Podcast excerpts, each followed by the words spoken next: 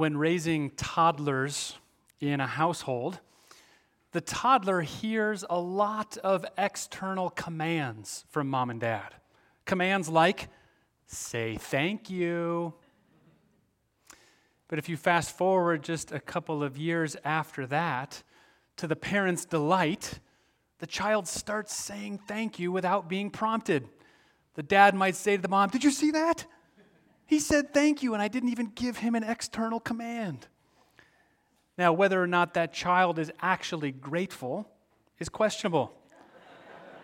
Maybe it's just they've just heard the command so many times, it's now become rote memorization. Thank you. Fast forward a couple of years after that, the child keeps developing, and suddenly mom and dad realize the child has become very polite all of a sudden. And the mom or dad might think, they want something from me. Ah, but keep fast forwarding a few years after that, and this moment happens that every parent longs for. Maybe around the age of 26 or so, the, the developed child comes and says to mom and dad, You know, mom and dad, I've been thinking about everything you've done for me. And I just want to say thank you. And they mean it. They're not just responding to an external command. They're not just giving rote memorization. They don't want something from you. They've had an internal heart transformation and they're actually grateful. Now, in that description, I've just given you four possible categories for how some people experience Christianity. Some of us are like that toddler, and we're simply responding to external commands. I do what God tells me to do. I read His Word and I obey. Or I'm sitting here in church today because my wife told me to be here. We just respond to external commands. Maybe some of us, though, are like that second category where we're no longer just responding to a command. It's just become rote memorization. It's just a duty. It's just a routine. We just keep going through the motions. Still, others might be in that third category. I suspect it might be the largest category, where we do things for God because we kind of want something from Him. We think maybe He'll bless us if we keep being obedient to Him. But what God wants from us is what every parent wants from their child. He wants that internal heart transformation where we say, like the child, you know, God, I've just been thinking about everything you've done for me. And I'm grateful. I want to be in your presence. I want to be in your house. I want to show you that I'm grateful. I see what you've done. What Hebrews chapter 8 shows us is that true Christianity is not just responding to external commands, but it's an internal heart transformation. It's a transformation of the heart where we look to God and we say, from the bottom of those hearts, we say, I love you. I'm grateful for you. We continue our series in Hebrews, and what I'm trying to do with this chapter is make it accessible to us. This chapter could easily become an hour long seminary course on Old Testament versus New Testament. That stuff is long ago and far away. I want us to understand this here and now. And there's an interesting description in verse 11 of our reading today. It's an interesting description of how the old covenant actually played out. That it was merely a system of external commands. Look in verse, uh, verse 11 with me. In this description of the new covenant, it says, They, in this new covenant, shall not teach each one his neighbor and each one his brother, saying, Know the Lord. For they shall all know me, from the least of them to the greatest. You see the external command there? People walking around saying, Hey, you, know the Lord. Hey, you, love God. Like we're speaking a command to a toddler say thank you. It's an interesting description of the Old Covenant, isn't it? Now, if you remember what the Old Covenant is, how, how it came to God's people, it was the Ten Commandments through Moses. A covenant is basically just an agreement between two parties, an agreement of two parties to come together in sacrificial relationship and to choose one another. The terms of the Old co- Covenant were this God said, I'll be your God, you be my people. And how will you be my people? Well, it's with the commandments of God. And so God reached from the heavens and he used his divine finger to literally carve the Ten Commandments into stone tablets. Moses ascended the mountain. He received those tablets with the Ten Commandments on it and he brought them down the mountain. How's that for an external command coming down to God's people? These were the terms of the old covenant. God carved into that stone with his finger. And he said, I am the Lord your God who brought you out of the land of Egypt. You shall have no other gods before me. Do not make for yourself carved images. Do not take the Lord's name in vain. Remember the Sabbath by keeping it holy. Honor your father and mother. Do not murder. Do not commit adultery. Do not steal. Do not bear false witness against your neighbor. And do not covet your neighbor's stuff. Those are the terms. I'll be your God. I'm the one who brought you out of the land of Egypt. I will continue redeeming you. And your job of being my people is to follow these laws. But there was a problem with the covenant. It says in verse 7 there's a fault with that system. There's a fault. Now we have to be very careful about how we talk about this because we could easily read this chapter and think, oh, there's a fault with what God wrote on those tablets. Well, that can't be it. It's God's perfect law. He wrote it. So the fault is not with the terms of the covenant. You have God promising to be God, asking God's people to be God's people, and the terms. Where's the fault in all of that? It's with the people. That's where the fault lies. The old covenant was set up with a, a system of blessings and of curses. If you obey it, you'll get blessed. If you disobey it, you'll get cursed. And the people had this very interesting capacity to tell everyone else around them how to follow it, while they themselves were breaking the law in their hearts. That's why it says in the new covenant, nobody will have to walk around saying, Know the Lord, love the Lord, follow God, do the commandments. Now, maybe you're thinking, God, that sounds like the, the church I grew up in. That sounds like the household I grew up in. Constantly external commands, even while those people giving me those orders were breaking God's law in their lives. We don't need to look real far to see examples of this. We can look around at our society today. Venture, if you dare, onto Twitter and look at the political arguments happening there. There's a lot of people saying, I have all the answers, you have all the corruption. And the person to whom they say that says, I have all the answers, you have all the corruption. It's kind of like the fault with this old covenant. People walking around saying, Know the Lord, giving all kinds of external commands. But there's another problem with the old covenant system, and it's that external commands can never change the heart. You see, the essence of God's law, the essence of the Ten Commandments is love. The first four commands show us how to love God with all our heart. The next six commandments show us how to love each other. But when we receive those external commands, and if that's all we have in the covenant, then we will never actually love God because of our sin. We will never actually fully be able to love God with our whole hearts and be able to love our neighbors as ourselves.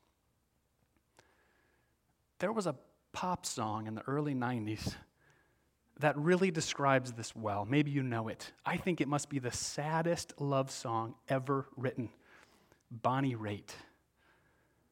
I can't make you love me. Do you know this song?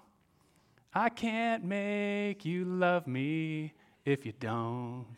You know it? Didn't think I was going to sing, did you? You can't make your heart feel something it won't. Oh, that is the saddest song. if I ever hear that song in the department store, which is usually where it's played, I have to just stop shopping for a minute and be sad for three minutes and 41 seconds. I want to find the nearest shopper and just, just let's just be sad for a minute. I can't make you love me. Bonnie Raitt taps into the fault of the old covenant. I picture her writing that song after years of exhaustion, finally waking up one morning saying, No external command can change his heart. I've been doing everything I possibly can to make him love me. I can't make his heart feel something it won't. That is the fault with the old covenant. The law is perfect. The law shows us how to love God and to love our neighbors, but the external command of it can never get down inside of us and give us actual love for God and actual love for our neighbors. So, what does God do? This quotation we have in Hebrews chapter 8 is actually from Jeremiah, written something like 500 years before Christ, when God, through Jeremiah, promises a new covenant. He promises a new relationship between God and his people with new terms and with better promises. And look what he says he'll do in verse 10. He says, For this is the covenant I will make with the house of Israel after those days, declares the Lord. I will put my laws into their minds I will write them on their hearts, and I will be their God, and they shall be my people. You see, the new covenant would do what the old covenant could never do. It would give us an internal transformation of the heart. God, with that same divine finger that reached down and carved the law of love into tablets of stone, would now reach down into the hearts of people and write that same law of loving God with your whole heart and loving your neighbor as yourself, He would write that same law on the inside so that we can be internally transformed and actually have the capacity to love God, to fall in love with God. True Christianity, it's not following rules, it's falling in love. Have you seen somebody fall in love recently? We had the privilege over the last year, we at Stanwich on staff, of watching Kara Svensson fall in love. Those of you on staff know exactly how this looked. Kara already had a beautiful smile, but all of a sudden, one day about a year ago, it, it doubled in size. She had this glow about her. She floated down the hallway. She thought about and talked about nothing but Nate King in Pennsylvania. She was so in love. I walked into my office one day and she was standing in front of my bookshelf grabbing all the books on marriage that she could find. One day, Chuck found her in the hallway and he said, Come in my office a minute. And he grabbed another staff person with them so it wouldn't be creepy. And he said, Kara, you are absolutely radiant. You're in love. She's been married a few weeks now, and she gave me permission to share this little detail with you. She's been married a few weeks, and um, her mom said to her a couple weeks ago, she said, So, Kara, are you still getting used to saying, my husband? And Kara said, Mom, I'm still getting used to the fact that I'm allowed to be alone in a house with a boy.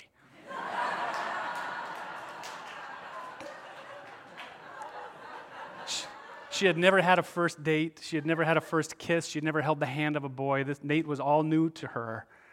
She's so in love. That's what true Christianity is like. Now let's think about this for a second. Nobody went to Kara a year ago and gave her commands saying, Kara, can you make your smile twice as wide? Can you think about and talk about nothing but Nate King in Pennsylvania? Can you start glowing a little bit? No external command could do to Kara what the internal transformation of her heart did for her.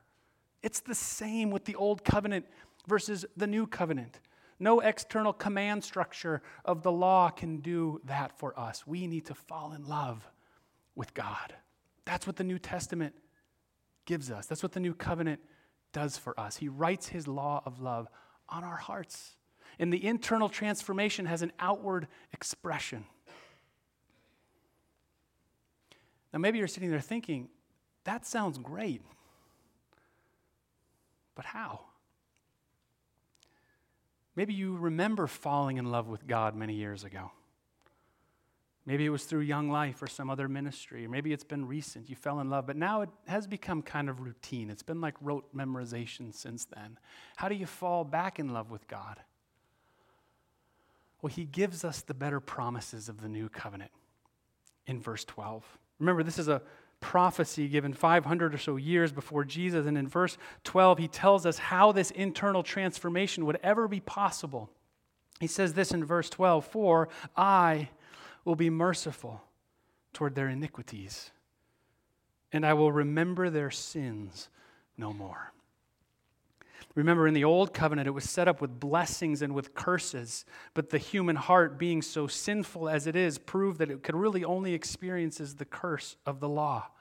And in the New Testament, it says this about Jesus when he went to the cross, he bore the curse of the law. Jesus fulfilled the old covenant. He took the obligations of the covenant and all of the ways that we as a people had failed it.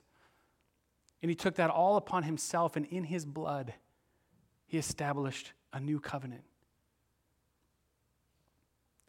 I love the way Jesus teaches. I love the way he takes really complicated, hard to understand truths and makes them very accessible to us. At the Last Supper, Jesus mentions the new covenant. I would imagine that the people of God, after hearing the prophecy from Jeremiah, might be anticipating that new covenant. There will be a new covenant. After those days, I will establish a new covenant, a new covenant, a new covenant. And at the Last Supper, Jesus said something very bold. He said, This cup is the new covenant in my blood, shed for you and for many for the forgiveness of sins. And then he said something just as important. He said, Drink it. Drink it. All of you. Now I want you to watch, okay? Look how literal Jesus can be, how accessible he can make these truths for us. Said, This cup is the new covenant. Now drink it. Watch now what happens to the new covenant.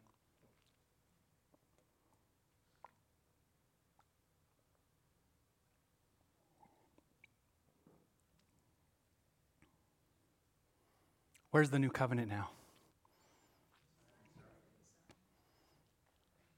Jesus wants to make these profound truths accessible to us. He says, I will have a new covenant. I will write my law of love on their hearts.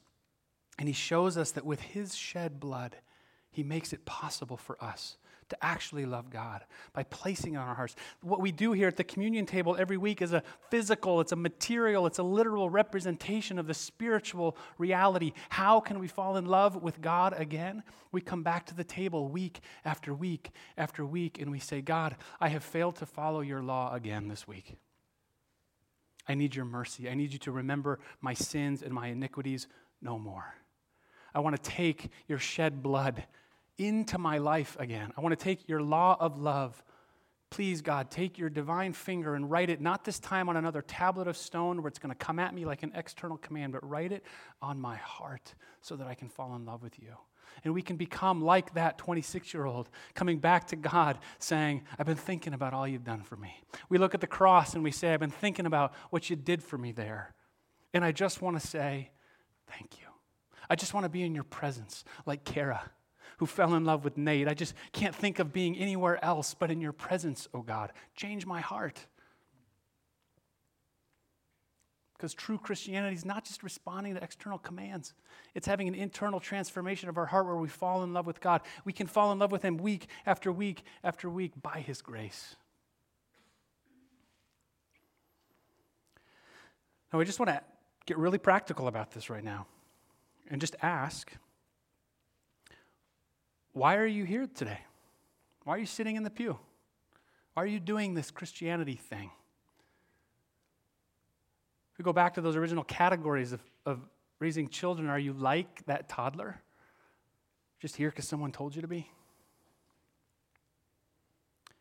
Are you like that next category where it's just become rote memorization? It's just routine. It's just Sunday. It's what you do. It's just part of your life. You're in that third category where you think if I, if I do enough of this stuff, God might actually bless me. Laughter makes you guilty.